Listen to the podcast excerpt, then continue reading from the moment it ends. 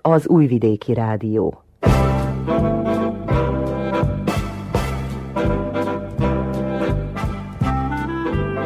Mozaik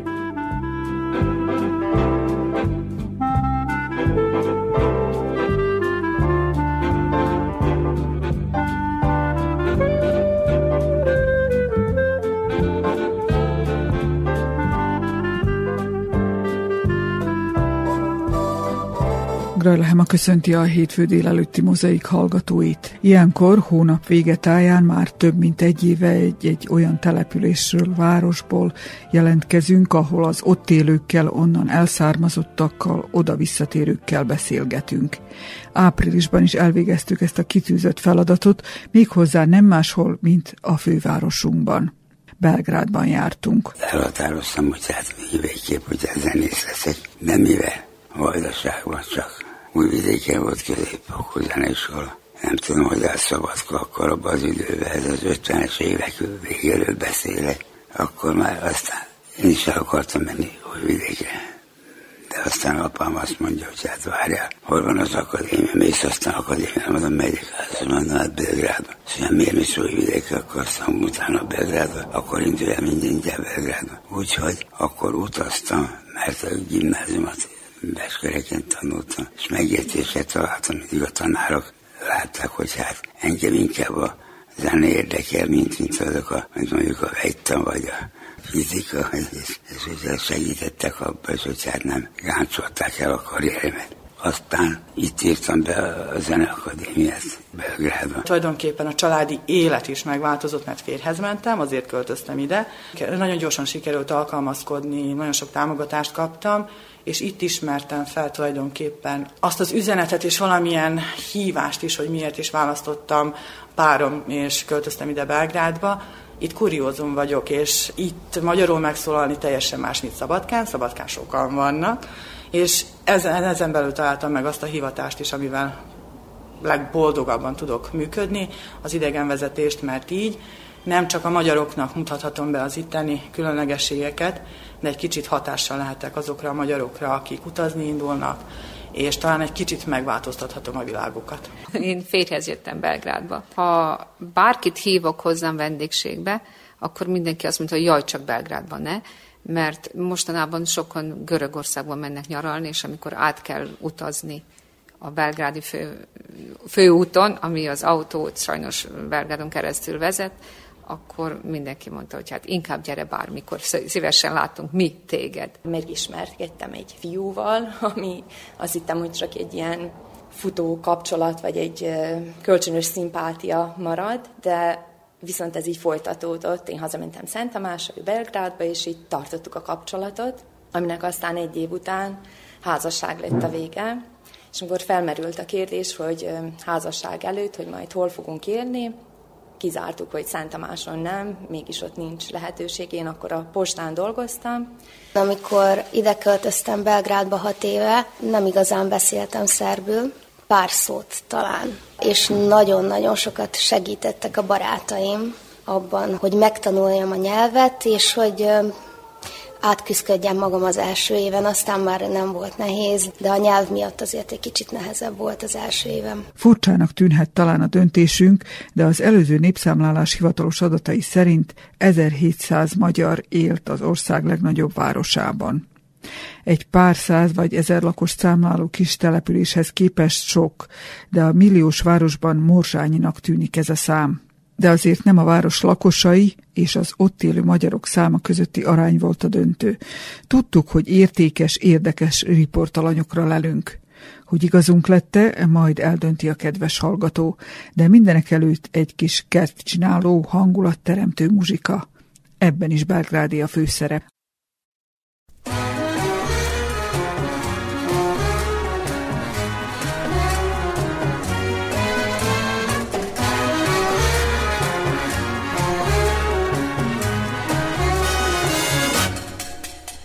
Ima čudesnu moć da svetlom ispuni noć Belinom osmeha svog razgoni tugu. On ljubav svakome da i vrata otvara sva O stari voljeni drug uvek je on. Beograde, Beograde Beograde, Beograde, Beograde, na ušću beju reka ispod davale. Beograde, Beograde, Beograde, Beograde, već vekovima čuvaš Beolik. Beograde, Beograde, Beograde, Beograde, ti srce svoje nesebično daruješ. Beograde, Beograde, Beograde, Beograde, tvoj zagrlja i ljubav žele svi. Za tebe ko da stoji vreme srcem uvek mlad, mlad. Oh, oh, oh, Beograde, Beograde, Beograde, Beograde. Svi vole tvoje nasmejane ulice. Beograde, Beograde, Beograde, Beograde. Sa nama i u nama živiš ti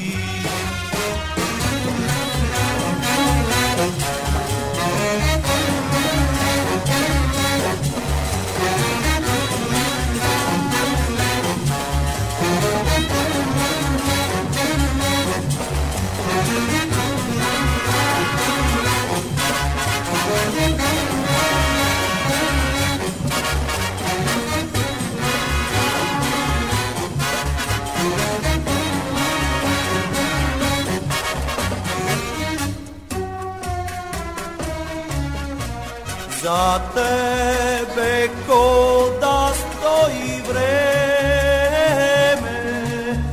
Ti živiš srcem uvek mlad, mlad.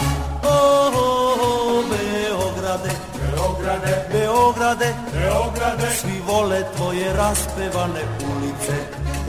Beograde, Beograde, Beograde, Beograde. Sa nama i u nama živiš ti Σαν άμα ή μαζί μαζί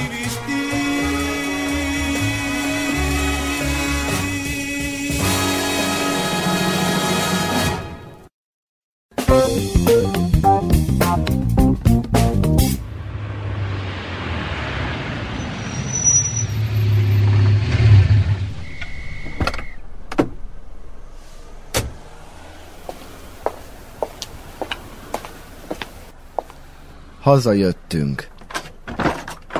Itthon vagyunk.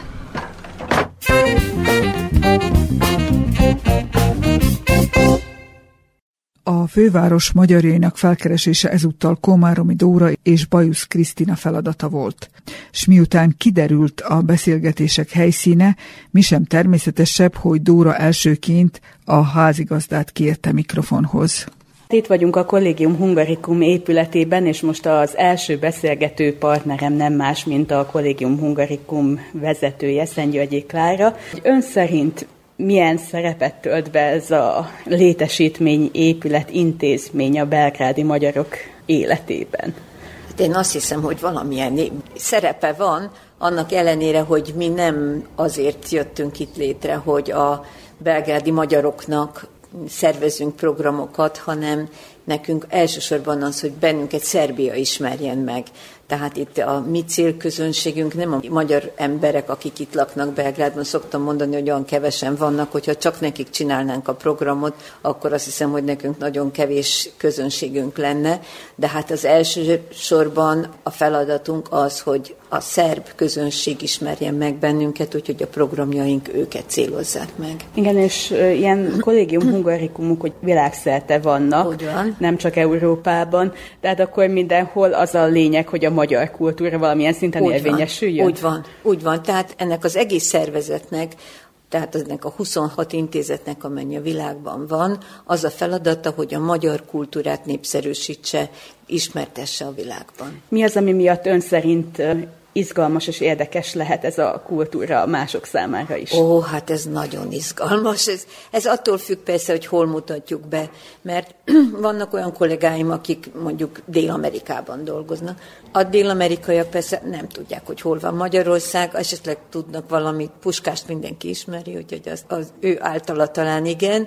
Tehát ott egy egészen más kultúrának kell bemutatni a magyar kultúrát, és én azt hiszem, hogy nekik nehezebb, de talán érdekesebb, nem tudom, hogy érdekesebb munkájuk van-e, Itt Szerbiában mindenki tudja, hogy kik a magyarok, hogyha más nem, akkor ismerik a magyar szép lányokat, mert mindnyáján mindenki tudja, hogy a magyar lány nagyon szép, ismerik a magyar ételeket, a gulyást mindenki ismeri, viszont nekünk feladatunk az, hogy ezeket a sztereotípiákat egy kicsikét romboljuk, mert azért Magyarországnak van sokkal több mondani valója is.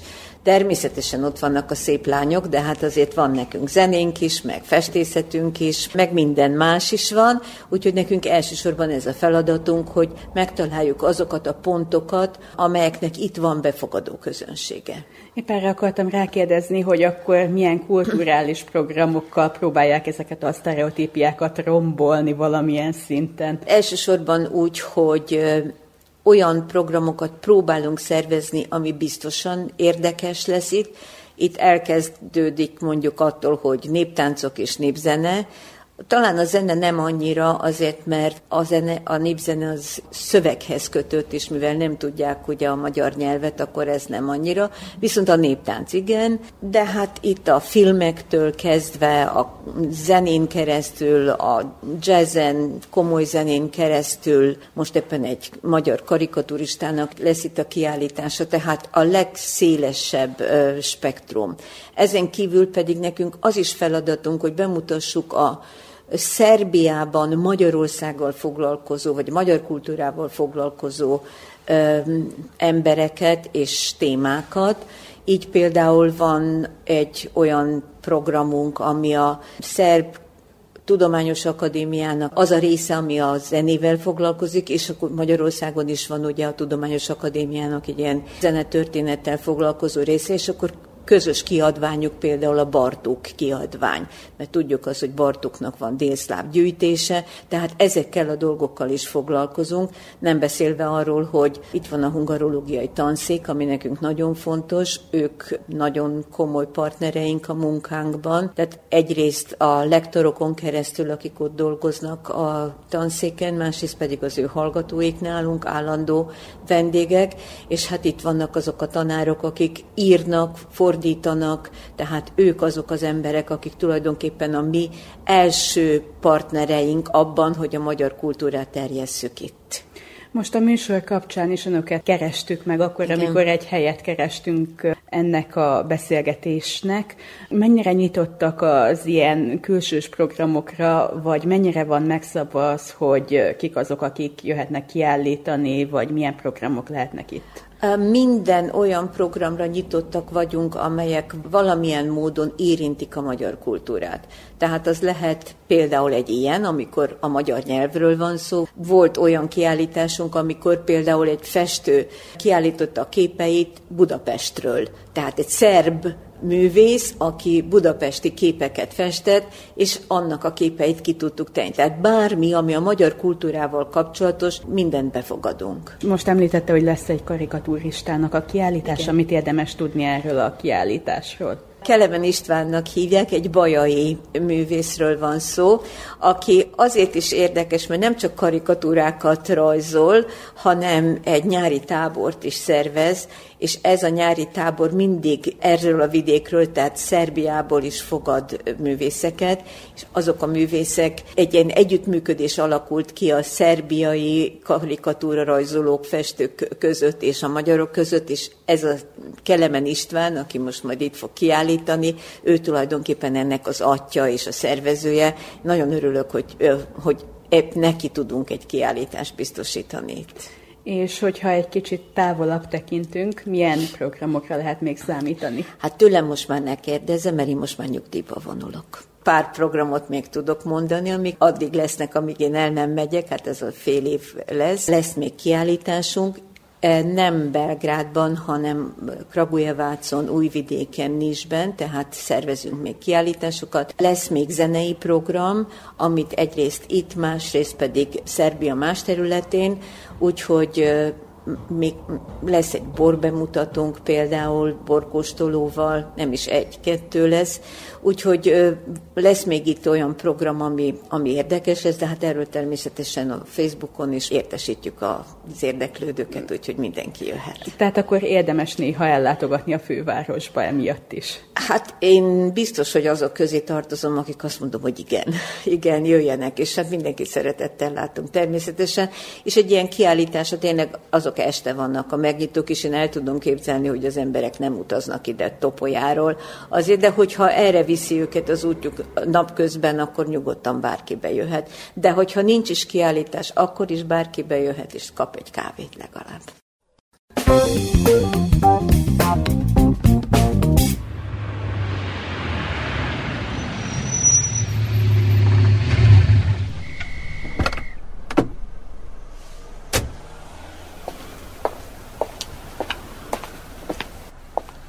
Hazajöttünk. Itthon vagyunk.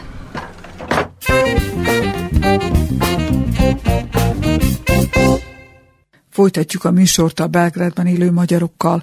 Elsőként halljuk a rangidőst, azt, aki legrégebben él ott. P. Varga Bálint hegedűművészt köszöntöm a mikrofonnál, vele folytatjuk a beszélgetést. Honnan érkezett Belgrádba? Hát egy közelről, 100 kilométerről, Itavéről. Ott születtem, ez itt van Bánádon, a román határon, a Bega partján. És az iskoláimat Nagybeskereken fejeztem be, és magyar nyelven, és a gimnáziumot magyar tannyelvű gimnáziumot fejeztem be.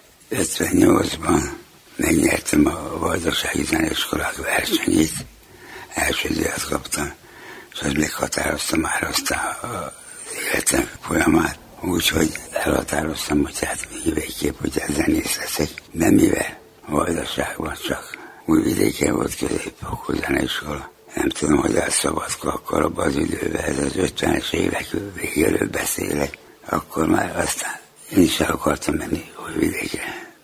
De aztán apám azt mondja, hogy hát várjál, hol van az akadémia, mész aztán akadémia, mondom, megyek, azt mondom, hát Belgrádba. És nem miért mi szó vidékre, akkor aztán utána Belgrádba, akkor indulj el mindjárt Belgrádba. Úgyhogy akkor utaztam, mert a gimnáziumot Beskereken tanultam, és megértésre találtam, mindig a tanárok látták, hogy hát engem inkább a zene érdekel, mint, mint azok a, mint mondjuk a vegytan, vagy a fizika, és, és ugye segítettek abban, hogy hát nem gáncsolták el a karrieremet. Úgyhogy elkezdtem még aztán ide utazgatni. Abban az időben Beskerek és Újvidék közt egy vonat járt, ami Orlovát át kellett szállni. Hát számlásan lehetett csak menni, direkt nem is volt vonat például, ugye. És Belgrán még egy két-három vonat naponta, ugye. Hát ezért aztán itt írtam be a Zeneakadémiát Belgrádba. Hogyan került bele a zenei életbe? Megint egy kicsit érdekes, mert úgy kerültem bele, hogyha jó tanáraim voltak, és segítettek például azt nem voltak abban a helyzetben, anyagi helyzetben, hogy hát lakásbéletek volna nekem itt, vagy valami, hogy hát itt éljek. Minden a középiskola után kaptam egy állást zeneiskolában. Úgyhogy az elkerült. Az aztán ez gyorsan ment az egész, most, hogyha vissza gondolok az egészen, nagyon gyorsan történt az egész Zeneakadémia második évén. A 19 hegedűs közül én kaptam egyedül tízest többiek minden hava, és akkor az egyszer csak felfigyeltek rá, úgy jobban itt is, és bekerültem egy belgeli kamarazenekarba, ahol a fele tanárok voltak, a Szkobrán zenekarról biztos. Na hát azt akkor még nem volt Szkobrán, hanem a Szkobrán tanár úr a legjobb diákokat összeszedte, hogy ne menjenek máshova aknizni. Ide meg oda, hogy ő a szem előtt tartsa őket, és megalakította az akadémia kamarazenekarát, ami később aztán Szkovra nevet viseli. Úgyhogy akkor oda is bekerültem mindjárt a harmadik évbe. És így kezdődött az egész. Hát aztán láttam, hogy hát a zenekarban jobban fizetnek, mint a pedagógusokat, ugye, ha akarsz úgy mindig. És elhelyezkedtem, ahol a legjobban fizettek, azok a hadsereg művész együttese volt, ahol kapitányi fizetést kaptam zenekari harmadik éve után nekem az, akkor kérdezte, hogy elhívtak megbeszélésre, hogy, hogy megbeszéljem az anyagiakat, ugye, És azt mondják, hogy mennyit kérek, ugye, mennyit, hogy gondolná. Hát mondom, százezer dinár. Ez egy nevet a főnök azt mondja, mi már 150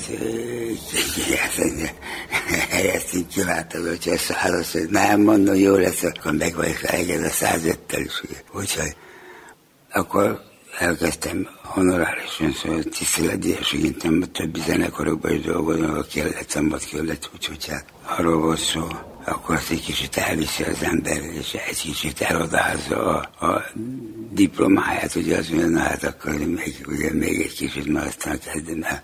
És úgyhogy akkor ez, ez tartott egy két évig, szóval késtem, nem négy év alatt fejeztem, hanem öt év alatt, ugye diplomát De most nem ez a pontos, aztán fölfigyeltek mondjuk rám, hát most nem dicsekvésképpen mondom, de az úgy van már ott, és ott már adtak vezető helyet, koncertmester helyet, az első hegedűs helyet, már ott megkaptam. Aztán az neki nem tetszett se a program, se az most már a következő, azt kinőttem, és átmentem az operába koncertmesternek, ahol 28 évet azon a stresszes helyen eltöltöttem. Ez nem volt elég hanem a promozika kamarazekarnak is 15 év voltam a koncertmestere, és tiszteletdíjasként a filharmoniában is, és a rádiózenekarban is. Úgyhogy például, amikor mentek valahova külföldre, vagy valami fontosabb koncertre, akkor elhívtak engem is. Úgyhogy mondjuk csak a filharmoniával voltam mondjuk Szovjetunió, Németország, Csehszlovákia, Magyarország, Törökország, Bulgária, Mexikó, Kuba, és nem voltam soha állandó munkaviszonyban a filharmoniával, de ide például a filharmonia hívott, hogyha kellett egy erősítés, ugye, hogy hát utoljára, amit csináltam, akkor azt mondtam, hogy most már idős vagyok, 55 éves voltam, amikor megkértek, hogy hát a Madeleine Jánom kamaroperának a zenekarát állítsam össze. És azt is csináltam mondjuk majd 15 évig, úgyhogy ott, ami azt illeti, én megbiztosulva bennem, én válogattam ki a zenészeket. thank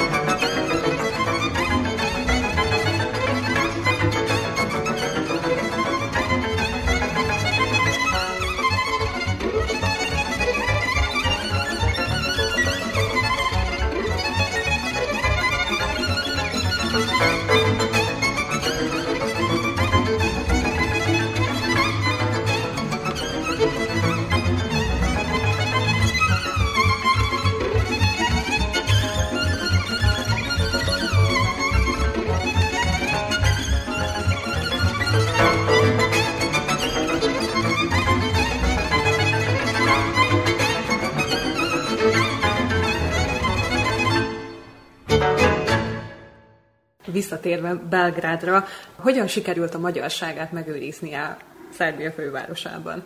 Hát igyekeztem mindig, mindig, ha valami történt például, ami igyekeztek mások is, nem csak én, de hogyha pártolni a, a kezdeményezéseket, mert voltak egy kezdeményezések, még valaki lebukott például, egy másik a Rehák László volt a képviselőház alelnöke, a 60-as években, és mivel a felesége Rehákni, aki ezt a kollégiumot csinálta Szabadka, a magyar klubot akart itten szervezni. Hát az lett a vége, hogy Rehákot leváltották és visszaküldték új vidékre a magyar szóhoz. Aztán voltak itt még próbálkozások több, amit próbáltunk, itt vannak még akik tudják. Volt egy kvartetton, és ezt elfelejtettem mondani, az imani kvartett, hogyha valami történt mondjuk Vajdaságban, de megint Kanizsa, Újvidék, hát elmentünk csak azért is, hogy hát ketten magyarok voltunk, egy, egy horvát, volt szerb is köztünk, a magyar tanszéknél is voltak összejövetelek, Aztán volt az Eszka utcában volt egy valami kezdeményezés, hogy magyar kopot csinálunk, az is fejlett, hogy a politika változott, úgy változtak az emberek, akik váltottak volna.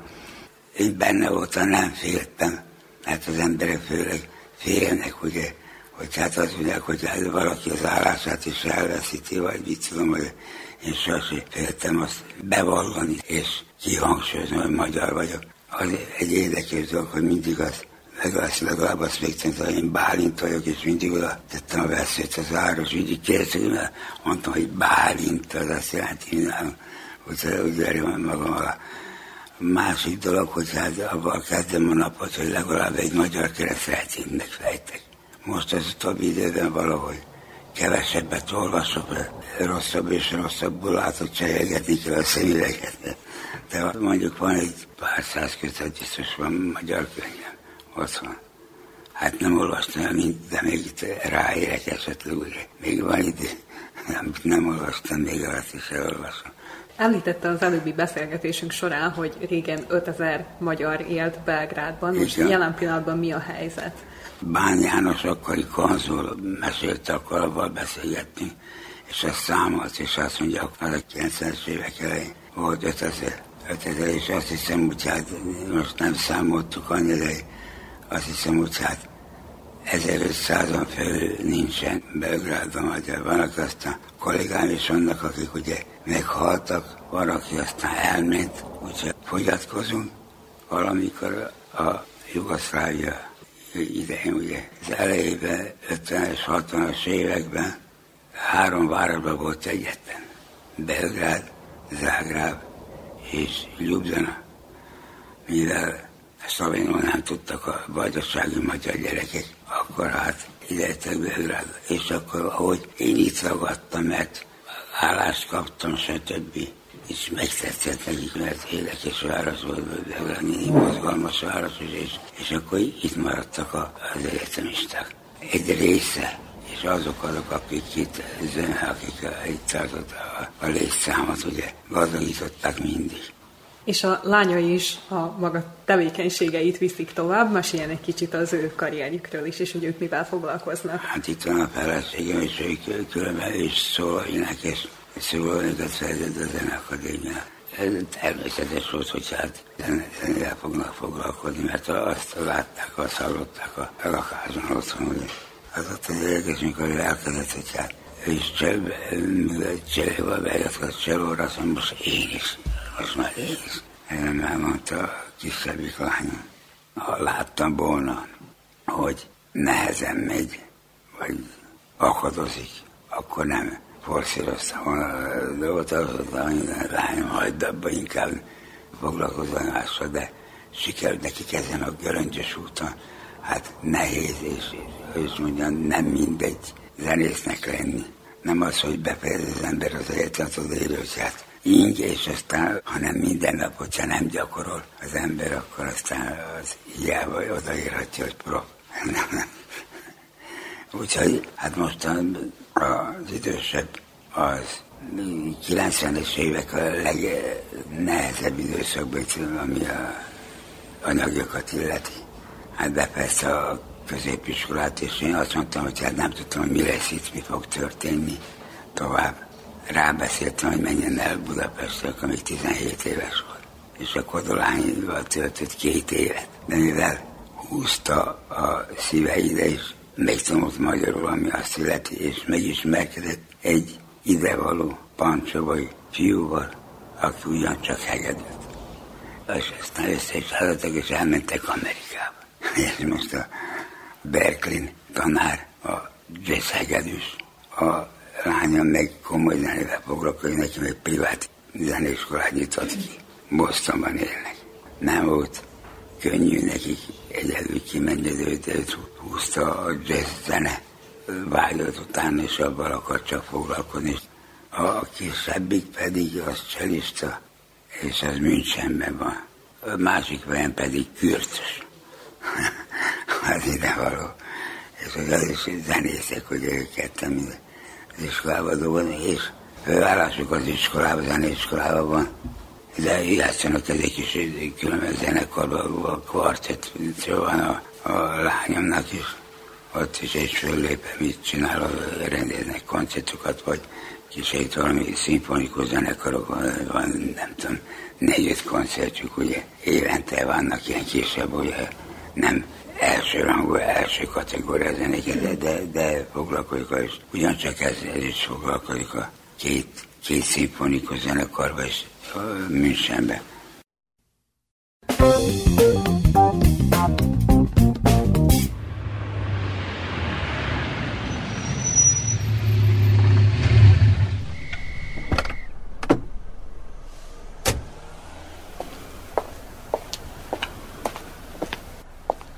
Hazajöttünk.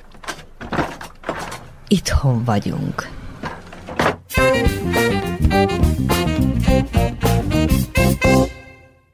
A beszélgetésünket Szőke Esztánkovics Eleonórával folytatjuk, aki idegenvezető, borszakértő és tolmács is egyben.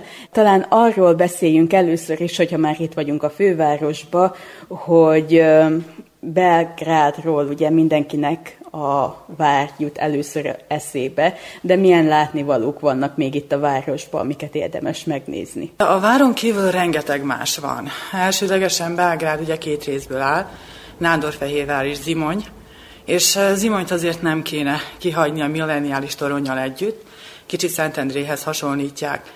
Újonnan Újbelgrád éli virágát, mert nagyon sokan felismerték különleges építkezési módszereket, amik ott történtek, és nagyon sok eh, szockommunista brutalizmus túrát vezetünk az utóbbi időben. Természetesen az Avalahegy is gyönyörű, és nagyon sok különlegességet lehet ott is látni, és hát ugye a Bohém nemzedről nem szabad lemaradni, ahol jókat lehet inni, enni, és egy kis történelmet is látni, Hát minimum három napos programot össze lehet itt állítani a fővárosban. 15 utazási irodával vagy kapcsolatban, és három nyelven is vezethetsz túrákat.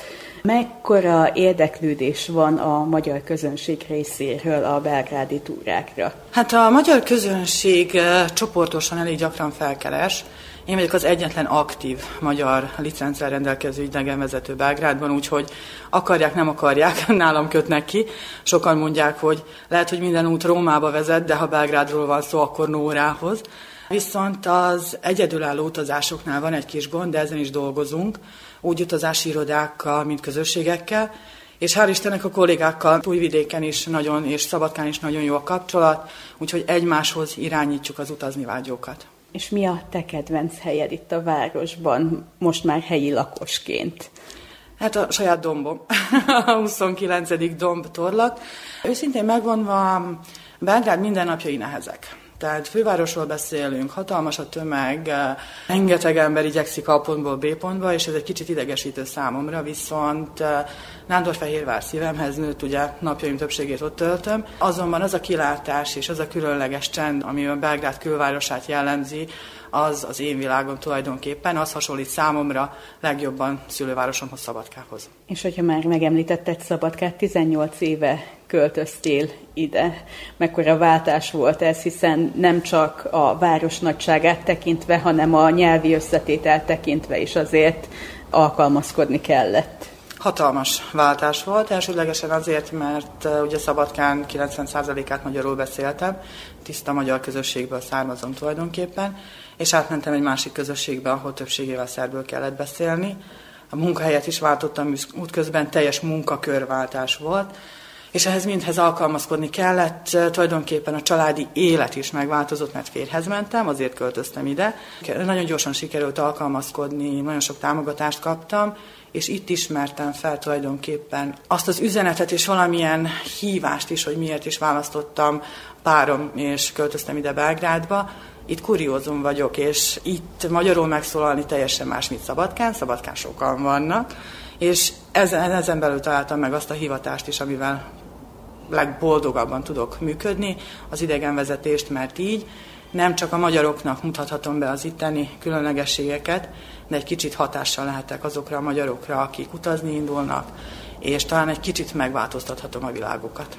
Most azt említetted, hogy kuriózum vagy. Mennyire tudják még a belgrádiak, vagy egyáltalán mennyire foglalkoznak azzal, hogy itt Szerbiában még élnek magyarok is?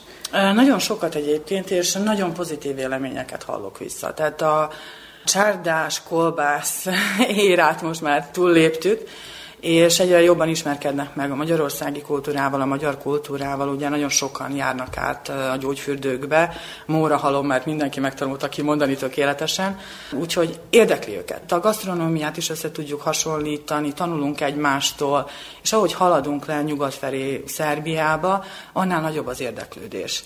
Nem jutott el elég információ, nem jutott el hozzájuk mindaz a gazdagság, amit a magyarság tulajdonképpen képvisel, és én azt tapasztalom, hogy ha meghallják, hogy valaki magyar, akkor rengeteg kérdést tesznek fel, és persze a konyha, az ételek és a receptek, ez mindig alap.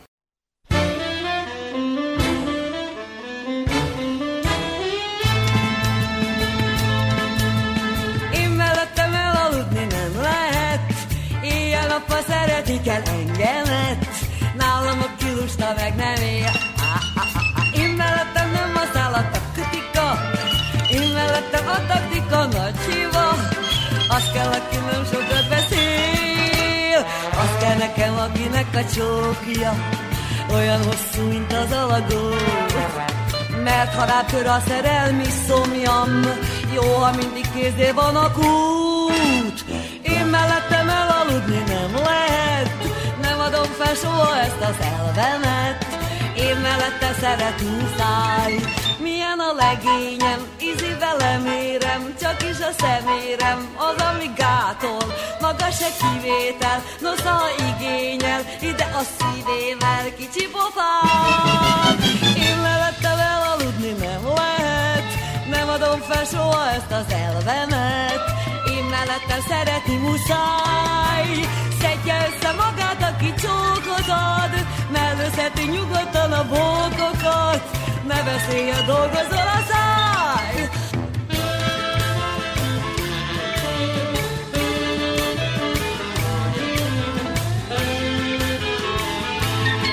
Milyen a legényem, ízibe lemérem, csak is a szemérem, az, ami gátol, maga se kivétel, nosza igényel, ide a szívével kicsi. Mellettem elaludni nem lehet, nem adom fel soha ezt az elvemet. Én mellettem szeretni muszáj, szedje össze magát, aki csókot ad, mellőzheti nyugodtan a bókokat, ne beszélj, dolgozol a száj! Említettük ugye a felsorolásban azt, hogy borszakértő is vagy. Milyen borok vannak a környéken, melyik borokat ajánlanád? Szerbia egy nagyon gazdag borvidék egyébként. Ugye a Vajdaságban azért valamennyire ismerjük is őket. Fruskagora hegység az kiemelkedő bortermelő vidék. Én egy kicsit a Negotini részre térnék ki. Ott még egy nagyon fontos különlegességet is sikerült megóvni, méghozzá a filoxéra előtti gami szőlőfajtát, és ugye ott a Duna is, ami nagyon sokat segít, úgyhogy kiváló Cabernet sauvignon lehet ott találni. A hazai szőlőfajták közül elsődlegesen a tamjanikát emelném ki, ami csak zárójelbe téve nem hazai teljesen Franciaországból származik, de itt találta meg otthonát, úgyhogy fantasztikus fehérborokat készítenek belőle, és javaslom azt, hogy próbáljuk meg a prokupácot is, egy kicsit veranacot is, Persze más típusúak, mint a megszokott magyarországi borok. Persze Magyarországról sem szabad elfelejteni az írsajori vért cserszegi fűszerest, de élvezni lehet valóban a minőségi szerbiai borokat is és um, ugye többször tart az borkóstolást is, de mennyire nyitottak az emberek, vagy mennyire igénylik ezt a borkóstolást? Tehát, hogyha összehasonlítjuk Vajdaságot és Belgrádot, hol van nagyobb kereslete? Ez attól függ, hogy éppen milyen módon mutatjuk meg a borkóstolókat. Nagyon sok borászat vezet ilyet. Ott azonban célszerűen a márkát reklámozzák ezáltal, és próbálják magasabb szintre emelni. Azt, amit mi csinálunk, az teljesen más. Tehát olyan borászattal működöm együtt, aki kiskereskedelmi forgalomban nem található meg, és elsődlegesen pontosan az oktatás, az edukáció a lényeg, ahol egyszerűen megtanítjuk az embereket arra, hogy hogyan kóstolják meg az adott bort, hogyan foglalkozzanak vele, hogyan készítsék elő, és hogyan merjenek el egyáltalán kísérletezni a bor és az étel párosításával. Úgyhogy ebből a szempontból nagyon nagy érdeklődés van, úgyhogy nem sokára futok is tovább, mert egy újabb borkóstoló vár rám. A harmadik pontként azt említettük, hogy tolmácsként is dolgozol, de itt még beemelnék még egy szállat, ugyanis a beszélgetés előtt azt mondtad, hogy hát a reggeli kávénál is kérdés, hogy melyik nyelven szólaltok meg. Hogyan tudjátok ezt a több nyelvűséget összeegyeztetni otthon a családban? Kislányommal most már sajnos egyedül maradtunk, mint, mint csak ketten, viszont Sári egy multikulturális környezetben nőtt fel, és ez valahogy kíséri folyamatosan. Ugye magyarul szerből otthon természetesen hallott és megtanult, szerb iskolába jár, viszont oroszul is tanult az iskolában, angol az már teljes egészében természetes és alapnyelvnek számít, és az egészre most jön a japán. Úgyhogy főleg amikor tolmácsolok, az adott, én nem önmagam tolmácsolom, hanem a beszélgető társam, úgyhogy azon a nyelven is gondolkodom. Sári is, ahogy álmodik, ahogy nézett valamit, tanult valamit, úgy működik az agya. Úgyhogy az alapszavak azok általában ugyanazok, kávé most azonnal, Úgyhogy nem fontos, hogy milyen nyelven szólalunk meg, mi értjük egymást, viszont a barátnőinek vagy a rokonoknak, akik nálunk vannak, az teljesen elképesztő, hogy lehet, hogy Sári éppen oroszul szólal meg, én meg magyarul válaszolok neki, de egyikünk se ütközik meg rajta.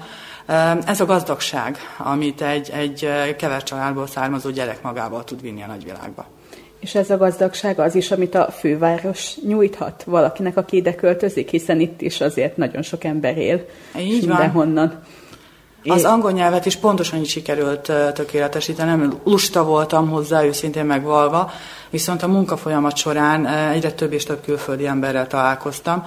Nagyon érdekes az, hogy mondjuk rá Vosdováncon felülök az autóbuszra, és akkor egyik állomáson afrikaiak szállnak be, másik oldalon a kubaiak, és akkor egy rakás indiai, ez Belgrád is folyamatosan növekszik és változik a struktúrája, és akarjuk, nem akarjuk, gyakran az angol nyelv kerül előtérbe, úgyhogy lustaságot félretélve kénytelen voltam leülni és tanulni, és ez a kényszer végül is nagyon sok szituációban megmentett, mert éppen ez hozta meg a betevőt az asztalra.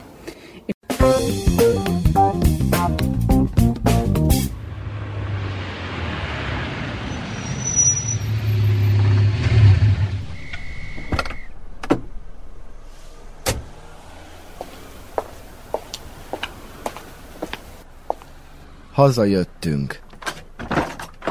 Itthon vagyunk.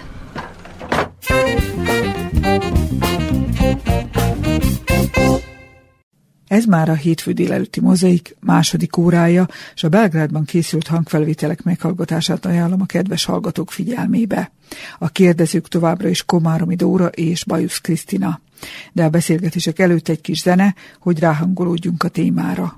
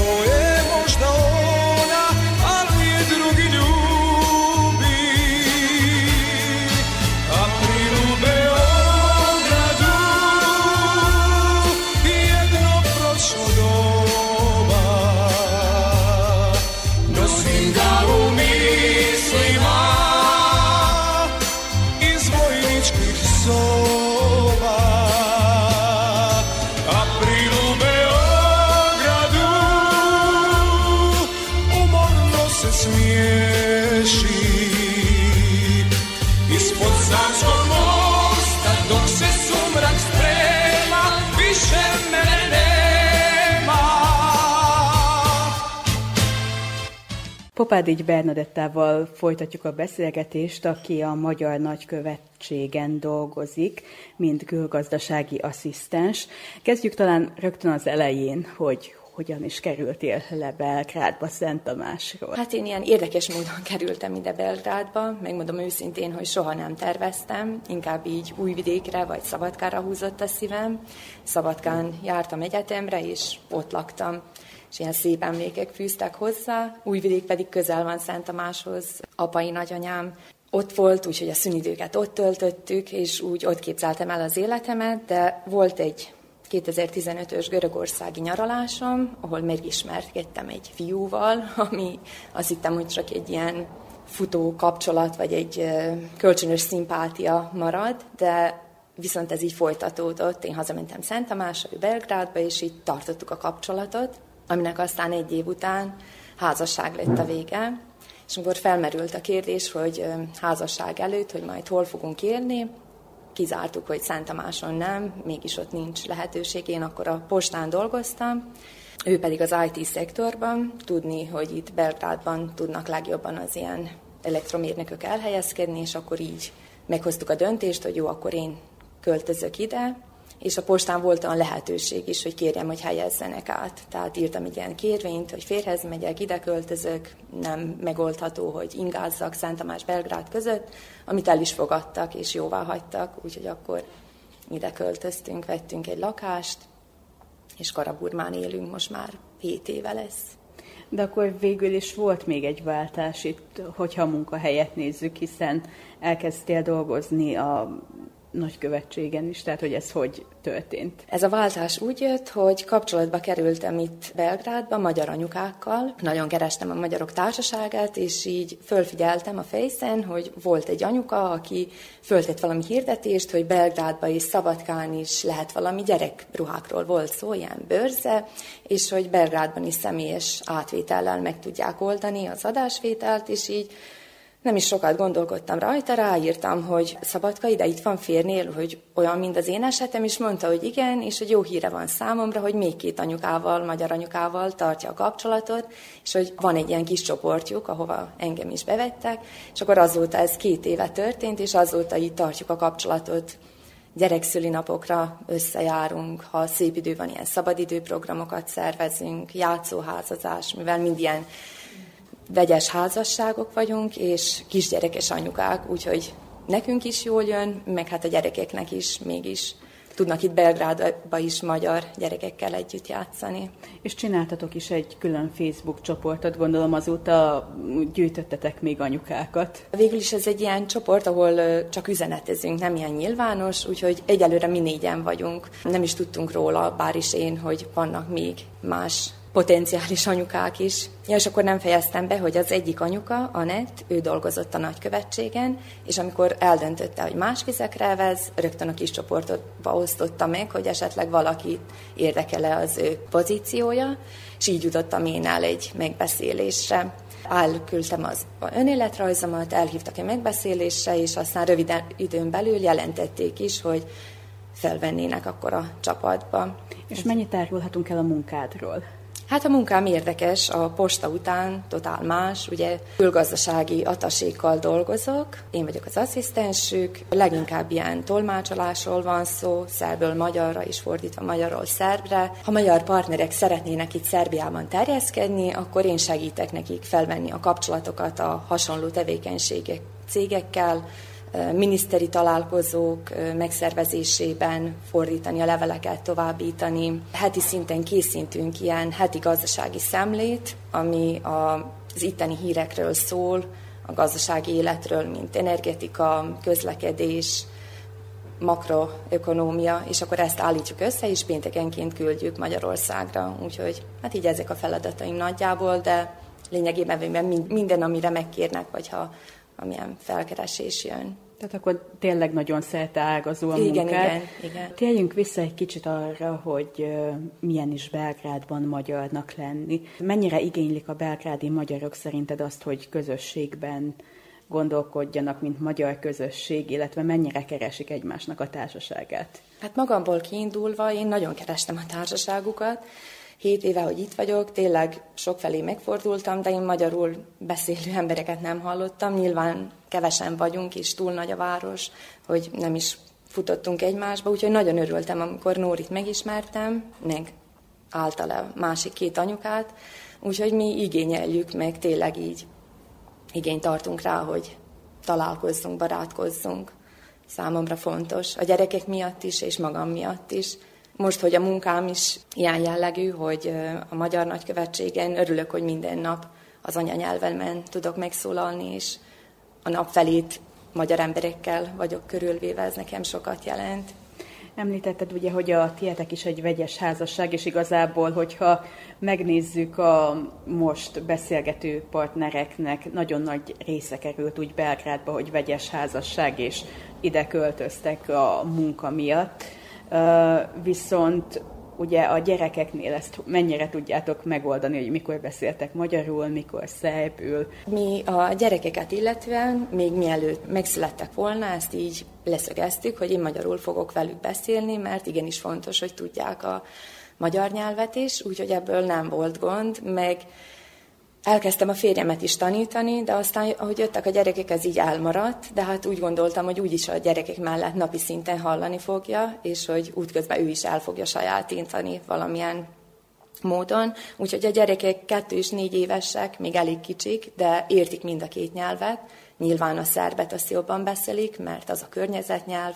Szerbül járnak bölcsödébe és óvodába, úgyhogy örülök, hogy egyelőre bár értik, szerből szólnak vissza, de sűrűn járunk haza Szent Tamásra, és olyankor mindig igyekszek olyan programokat szervezni, ugye nyilván ott vannak a rokonok, a barátok, vannak ott is kisgyerekes anyukák, hogy ilyen magyar közegbe legyenek. Szombatonként eljárunk a ha ott vagyunk ebb hétvégén, van a ringató foglalkozás, úgyhogy itt magyar gyermekdalokat éneklünk, úgyhogy ismerik ezt a magyar kultúrát is. De gondolom akkor nem csak ti, hanem más családok is így keresik a lehetőségeket, hogy mikor tudnak ilyen magyar programokra Igen, venni. igen. Volt itt a kollégium Hungarikumba, pont Anett, aki előttem dolgozott a nagykövetségen, az ő szervezésébe megrendezése került egy Mikulásvárás, és nagyon örültünk mindannyian, hogy itt Belgrád közepén a gyerekeinkkel meg tudtuk ünnepelni.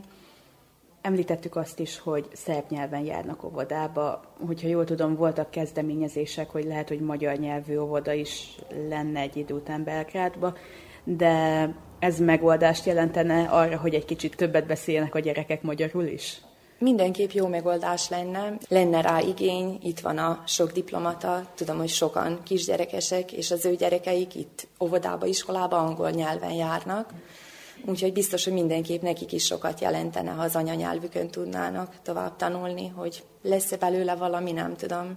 Lehet, hogy nehéz lenne megoldani, mert Belgrád nagy, mindenfelé szétszóródva élünk, úgyhogy nem tudom, hogy nekünk például az óvoda 10 percre van, ha valahol Vracsáron alapítanák meg, lehet, hogy nem lenne megoldható, hogy minden nap vigyük őket, de mindenképp örülnék, ha lenne, megpróbálnánk megoldani, hogy akkor magyarul járjanak.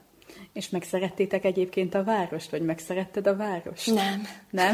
az, előző, az előzőket elhallgatva hallom, hogy van, aki igen. Inkább azt mondom, mindenki kérdezi tőlem, a szentamásiak is, az itteniek is. Nem, nem annyira szeretem, megszoktam. Ezt választottam, ez van. Mi az, ami hiányzik számodra? Hiányzik, hogy mindent ott hagytam, ugye 33 éves koromig ott éltem Szentamáson, ott voltak a barátaim, a munkahelyem, a kollégáim, amit szerettem, rokonok, és mindent ott hagytam.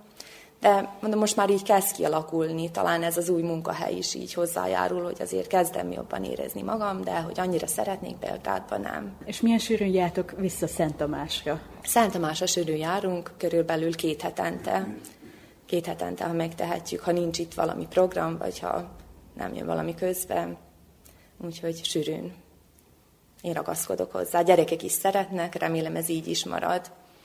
Vannak ott is barátaik, úgyhogy nincs annyi tartalom, de nekik sokat jelent, hogy ott kertesház van, itt be vagyunk egy kis lakásba, én ahhoz se tudok hozzászokni, hogy a kertesház, meg udvar után kis lakás szerintem ilyen kisgyerekes szülőknek nem éppen előnyös. De a gyerekek tudnak barátkozni egyébként az oviba, tehát vannak olyan ovistársak, vagy akár ebbe az anyukás csoportba, ahol igen, igen, tudnak az oviba is, meg inkább így a játszótéren alakultak ki ilyen barátságok, hogy most már pontosan tudom, ha kimegyünk, hogy kislányom kivel fog játszani, kisfiam, ő még kicsi annyira, ő inkább anyukás még egyelőre, annyira a barátkozás nem érdekli, de persze ő is eljátszik. Mi az, ami kellene számodra ahhoz, hogy otthonosabban érezd magad Belgrádba? Hú, hát ezt nem is tudnám megmondani. Talán, hogy a szüleim közelebb legyenek, nem tudom, az nekem sokat jelentene. Nem olyan nagy táv ez a 130 kilométer, de viszont ha sürgősen szükség lenne rájuk, ez most amióta elkezdtem dolgozni, sokat jelentene, mert a gyerekek kicsik, betegesek, úgyhogy így nehéz megoldani, hogy kivigyázza őket, ha ilyen közbe jön.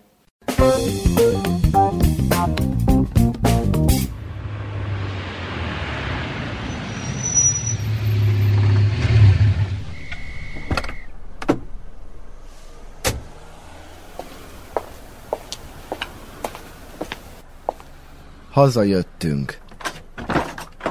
Itthon vagyunk.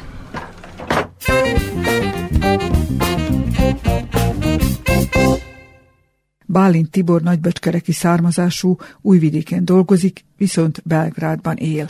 A műsor készítése napján éppen a tartományi székvárosban tanított a Művészeti Akadémián. Így Bajusz Krisztina csak telefonon írta el. Hogyan kezdett harsonázni, mikor kezdett, hogy tetszett meg magának a hangszer?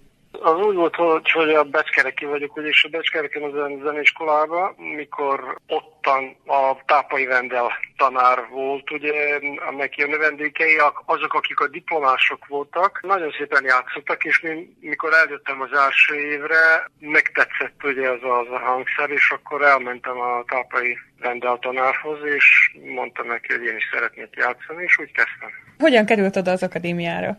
Az egy olyan eset volt, hogy abban az időben az Újvidéki Akadémián nem volt a harsona tanár, ugye?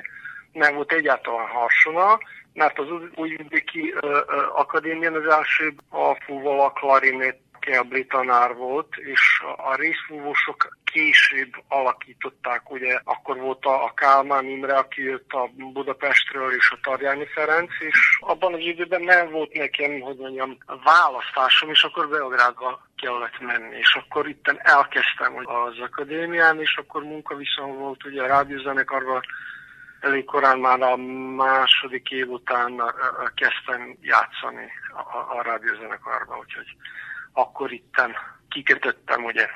Meséljen ezekről a zenekaros tapasztalatairól. Hát ez egy nagyon szép szakma, amikor az ember, hogy mondjam, fiatal azért, mert beutazi az egész világot, ugye, mert sok az, ami a turné, ugye, mi volt, ugye, úgyhogy nekem az nagyon érdekes volt, tetszett, ugye, mert az egy világot látni, de filharmoniával nagyon-nagyon sokat utaztunk. Kína, Mexikó, Amerika, az egész Európát beutaztuk, ugye, az, az fantasztikus, hogy nagy koncerttermekben, Bécsben, Berlinben játszottunk, hogy az, az egy tapasztalat nekem.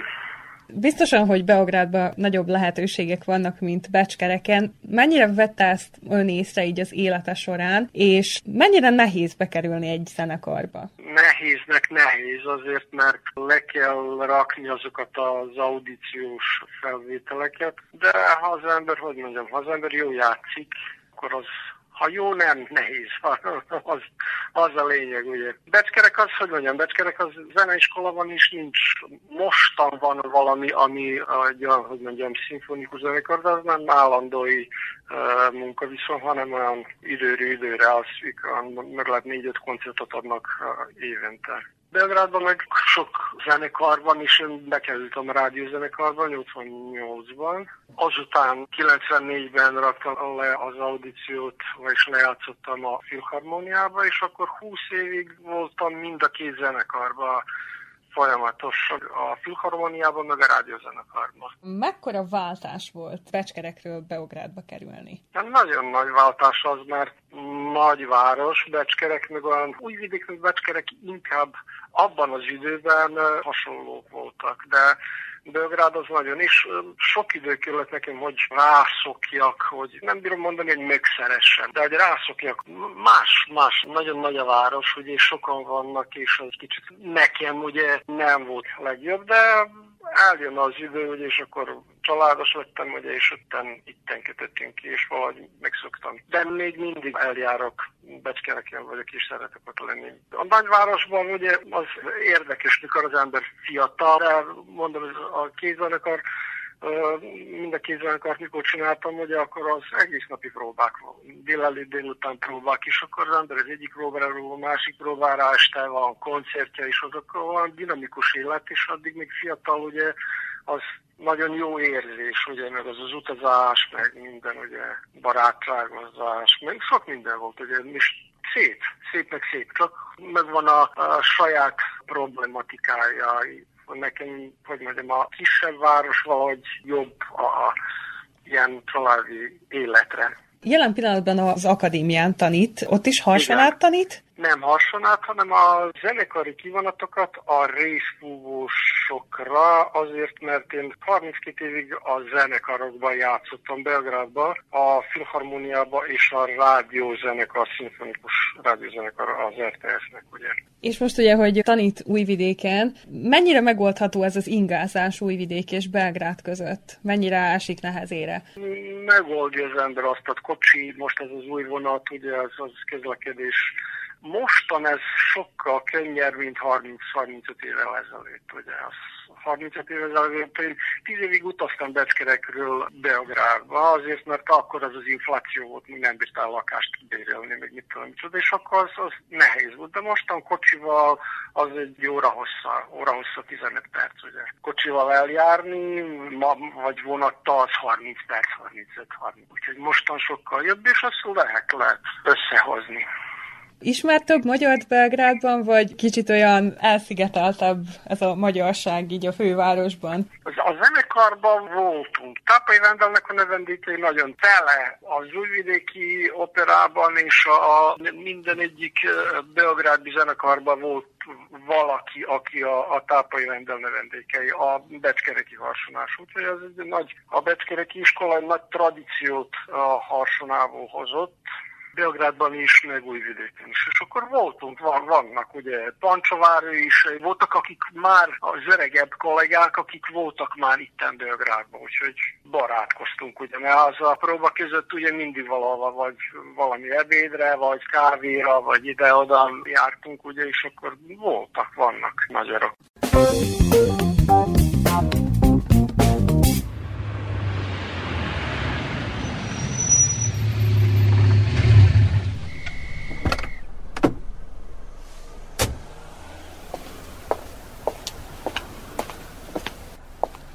Hazajöttünk.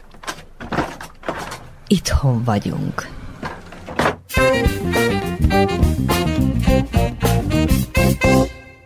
A következő beszélgető társam Kovács Nelli, aki 25 éve szabadkaiként érkezett Belgrádba. Az lenne az első kérdésem, hogy még mindig szabadkai, vagy most már inkább belgrádinak érzi magát? Szabadkai vagyok. Azt hiszem, hogy soha nem fogom megszokni ezt a nagyvárost. Ez nekem túl nagy. Tehát gondolom, hogy itt is lettek ismerőseik. Mennyire tudták megszokni ők is a várost? Mert gondolom, hogy azért a baráti beszélgetések folyamán ez sokszor felmerül kérdésként. Hát ha bárkit hívok hozzám vendégségbe, akkor mindenki azt mondta, hogy jaj, csak Belgrádban ne, mert mostanában sokan Görögországban mennek nyaralni, és amikor át kell utazni a belgrádi fő, főúton, ami az autót sajnos Belgrádon keresztül vezet, akkor mindenki mondta, hogy hát inkább gyere bármikor, szívesen látunk mi téged. És mi az, ami hiányzik Szabadkából önnek? Hát nekem Szabadkából minden hiányzik azért, mert én nekem például az autó javító mesterem is Szabadkán van, 25 év óta Tehát akkor gondoskodott arról, hogy mindenképpen igen, vissza kelljen igen, menni igen, néha. Én, én nem szakítottam el a, a szállakat semmiféleképpen, én napi szinten tartom a kapcsolatot a régi osztálytársaimmal. Például tegnap egy osztálytársammal, akivel általános iskolába jártam, ővel beszélgettem. Igaz, hogy ő már Magyarországon él 25-30 éve szintén, de nagyon sok emberrel én tartom a kapcsolatot.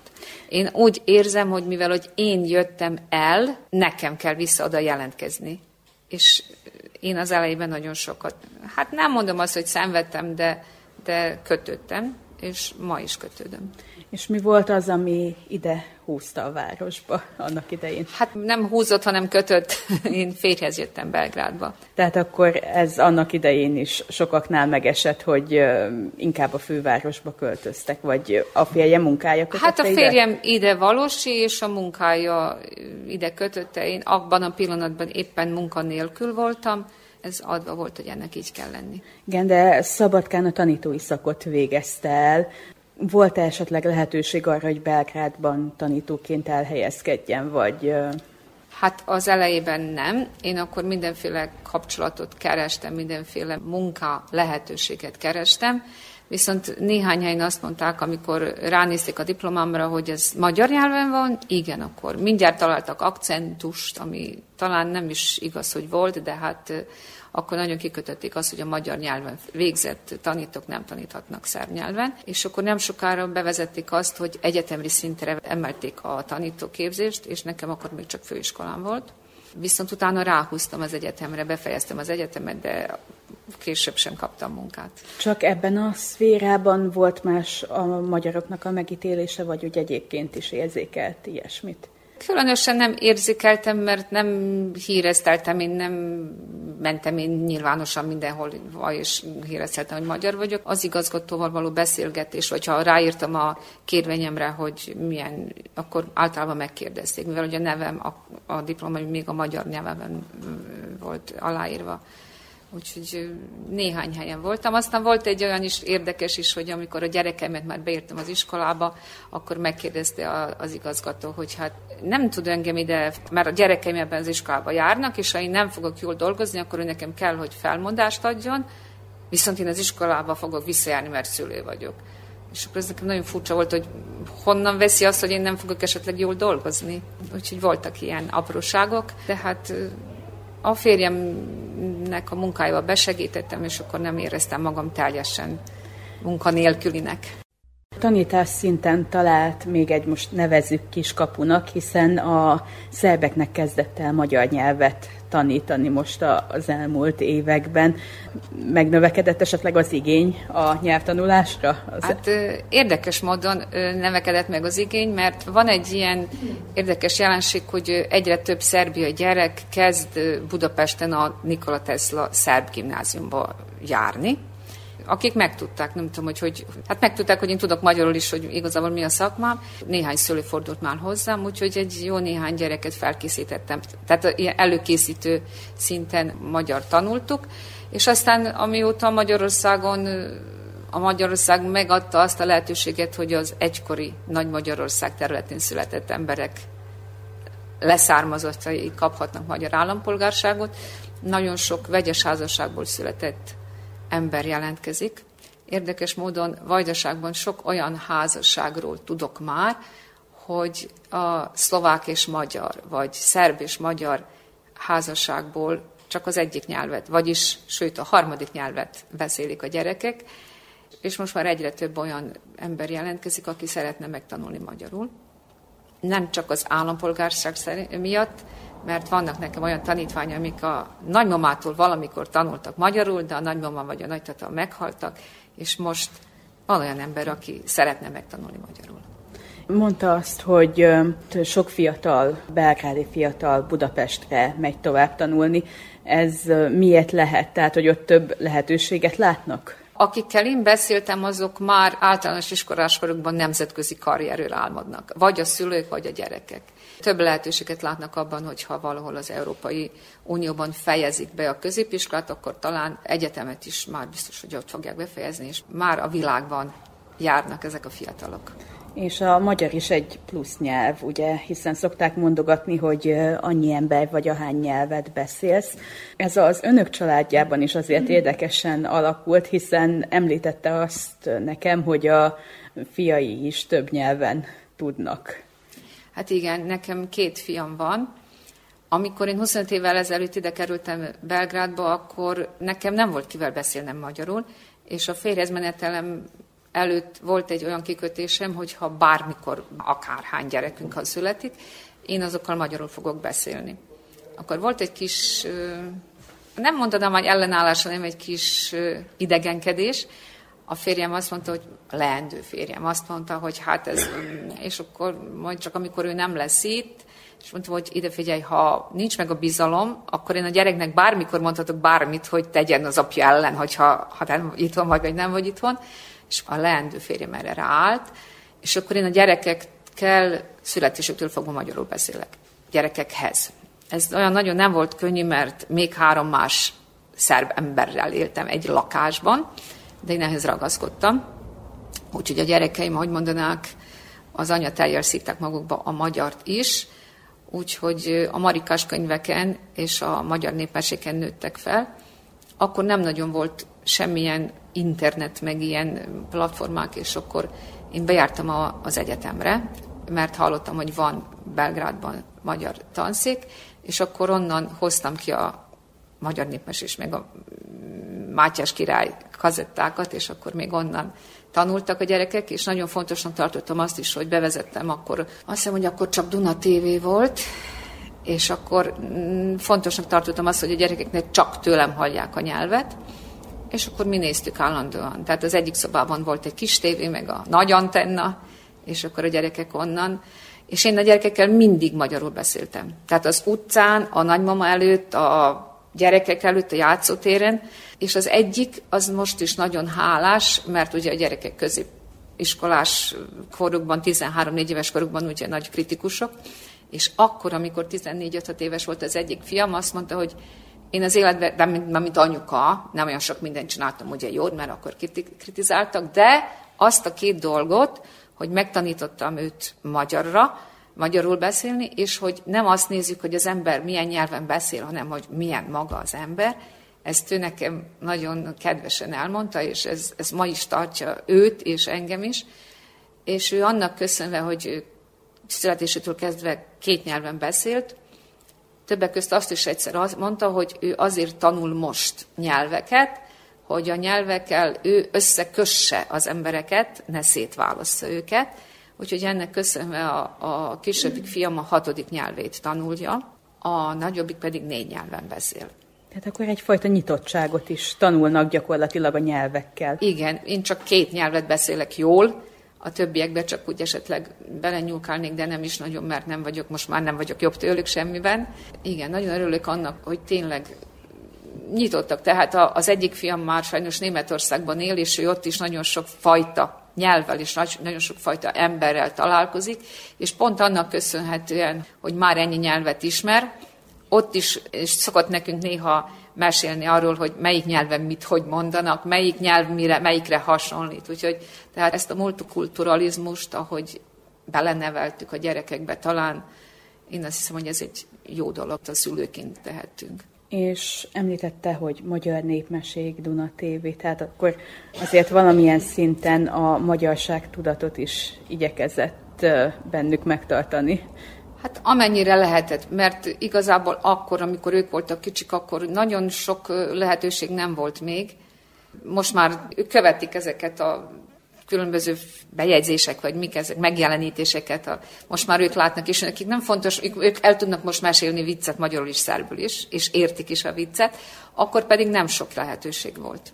Volt itt egy 13-4-5 évvel ezelőtt volt egy olyan garnitúra a magyar nagykövetségen, akik igényelték, hogy itt is folytathassák, vagyis hát itt is magyar közegben legyenek, és akkor csináltunk is egy kis, néha volt egy kis télapós műsor, meg vasárnapi óvoda, de aztán azok az emberek elmentek, és az nem maradt fönn. Nem tudtunk más, tehát Belgrádban nem volt más. Mi mentünk Szabadkára, akkor mi általában Szabadkára mindig olyankor mentünk, amikor valami történt. Tehát főleg függetlenül attól, hogy a Duzsiánca, vagyis az alatt ünnepség horvát, de mi arra mentünk, akkor néztük a különböző néptáncokat, meg népviseleteket. Aztán igyekeztem olyan olyan alkalmakkor menni Szabadkára, meg mentünk mi színházba is, volt mesefelolvasás is a színházban. Tehát mm, igyekeztünk, Magyarországra is jártunk. Én próbáltam olyan élményeket szerezni nekik, amelyek magyar nyelven zajlanak, és hogy ő neki kellemes élményeket éljenek át abból. És akkor ez megmaradt.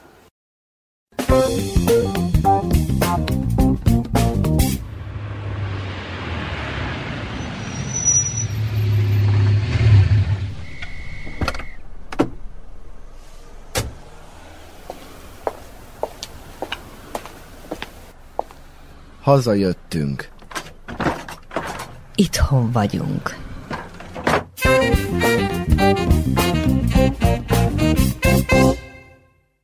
Beszélgetésünket Alexa Anna Bellával folytatjuk, aki Adáról érkezett Belgrádba és jazz énekesnő. Üdvözöllek, Bella! Üdvözöllek én is, és a kedves hallgatókat is. Először is a karrierjedről kérdeznélek, mivel hogy énekesnő vagy. Hogyan jött az az első pillanat, amikor te rájöttél arra, hogy te szeretnél énekléssel foglalkozni? Hát ez nagyon korán történt. Talán 7 éves voltam, amikor rájöttem, hogy van hallásom, illetve nem csak én, hanem a szüleim és a tanárok az iskolában. Aztán talán 12 éves voltam, amikor az általános iskolások művészeti vetélkedőjén voltam egy énekversenyen, és, és ott felfigyelt rám Dudás Beáta, akinél aztán folytattam tovább a tanulmányaimat jazzének szakon a Szabadkai Zeneközépiskolában. Visszatérve Adára, mennyi lehetőséged volt Adán kibontakoztatni a tehetségedet? Ezen az ágon, ami a jazzéneket illeti, vagy akár a popot, ha bár van ott is pop és rock zenekarok, viszont engem jobban vonzott ez a jazz kicsit bonyolultabb zene. Említetted, hogy Szabadkára jártál középiskolába, és mi volt az a pillanat, amikor eldöntötted, hogy oké, okay, akkor Szabadkára? A pillanat az akkor volt, amikor rájöttem, hogy nem elég egyszerű dalokat énekelni, hanem szerettem volna minél bonyolultabb dolgokat megtanulni, mint úgy az ének technikában és az elméletben is. És ugye a Belgrádi Egyetemen folytattad utána a tanulmányaidat. Mesélj nekünk egy kicsit a belgrádi egyetemista életről és a tapasztalataidról. Megmondom őszintén, amikor ide költöztem Belgrádba hat éve, nem igazán beszéltem szerbül, pár szót talán. És nagyon-nagyon sokat segítettek a barátaim abban, hogy megtanuljam a nyelvet, és hogy átküzdködjem magam az első éven, aztán már nem volt nehéz, de a nyelv miatt azért egy kicsit nehezebb volt az első évem. Pesgő zenei élet van Belgrádban, hogyan csöppentél bele, és mik voltak a tapasztalataid? Az első koncertélményem itt az egyetemmel kapcsolatban volt. Talán ilyen nyílt koncert az egyetem jazz szakának, ahol először zenéltem az itteni kollégákkal, és akkor aztán ugye hát mindenki felfigyelt a másikra, hogy mennyire jó, vagy mennyire jó együtt zenélni vele, mennyire működünk jól együtt. És akkor aztán szépen lassan lettek kisebb koncertek, klubokban, kávézókban, ugye jazz-zene, inkább jobban szeretik az emberek kávézókban hallgatni, viszont vannak úgynevezett sessionek is, amik arról szólnak, hogy van egy zenekar, aki megnyitja az egész estét, és aztán bárki csatlakozhat a zenéléshez. És alakult -e esetleg egy együttes, amivel tovább vihettétek azt a tudást, amit az egyetemen megszereztetek? Alakult több is, őszintén. A jazz zenekarok azok általában úgy néztek ki nálam, hogy hú, hát pénteken tudnál jönni zenélni, persze, megyek. És akkor ez ilyen um, ideiglenes volt, viszont alakultak többféle zenekarok is, többféle stílusban. Én nem korlátozódom csak a jazzre, szeretem a popot, akár a rockot is. Ami egy fontos zenekar számomra a lep zenekar, amit két nagyon-nagyon jó barátommal alapítottunk az egyik Ózsvár Lilián, a másik pedig eh, Peter Pitárevics, és hát igazából két ének és egy zongora az egész, tehát egy trió.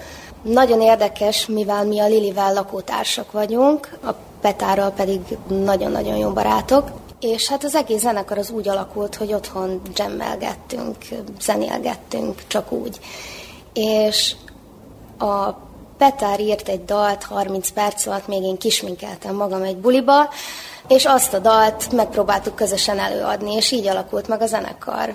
Azt hiszem, hogy nem titok, hogy készülsz egy albummal. El tudnál nekünk mondani néhány kis infót róla? Nagyon szeretnék nagyon sok infót mondani róla, de nagyon gyerekcipőben jár az egész. Még a felvételezések elején vagyunk nagyon, viszont már készen vannak a dalok, tehát hogy azért haladok vele, nagyon-nagyon várom, ez, ez nagyon fontos számomra, ugyanis azért is választottam ezt a hivatást, mondjuk így, tehát a, az előadó művészetet, mert szeretem átadni az érzelmeimet, akár boldog, akár szomorú érzelmeket, és ezeket beleírtam a dalaimba is. Te írod a dalaidat. Hogy néz ki ez a folyamat? És gondolom, ez, ez minden előadó művésznél más, de nálad hogy épül fel egy dal? Nálam úgy épül fel egy dal, hogy érzek egy, egy nagyon erős érzelmet, legyen az Hát legtöbbször igazából a szomorúság és a csalódás, de lehet akár boldogság is, és igazából abból inspirálódom, viszont nem erőltetek semmit. Csak akkor ülök le dalt írni, amikor úgy érzem, hogy most épp eljött az ideje. Visszatérve egy kicsit Belgrádra, Mekkora váltás volt Ada után Szabadka és Szabadka után Belgrád, és szereted-e a várost? Nagyon szeretem Belgrádot. Én nagyon szeretem a nyüzsgést, nagyon szeretem a nagyvárosokat. Szeretem, hogy sosem unatkozom. Na most, hogyha hazamegyek Adára, amit igazából elég ritkán teszek, de kellene egy kicsit többször, akkor kicsit unalmasnak találom, szeretek otthon lenni, de ahhoz az életvitelhez, amihez én most itt hozzászoktam, ahhoz képest ez egy kicsit unalmas. Szabadka az pont a kettő között volt. Szerettem ott is, de nem volt elég nyüzsgő az egész. És akkor gondolom, hogy szeretnél is Belgrádban maradni, és itt folytatni a karrieredet. Szeretnék is, nem is. Igazából megyek arra, merre a, az élet sodor. Alexa Anabellát hallottuk, most pedig a folytatásban őt halljuk, hogy hogyan énekel.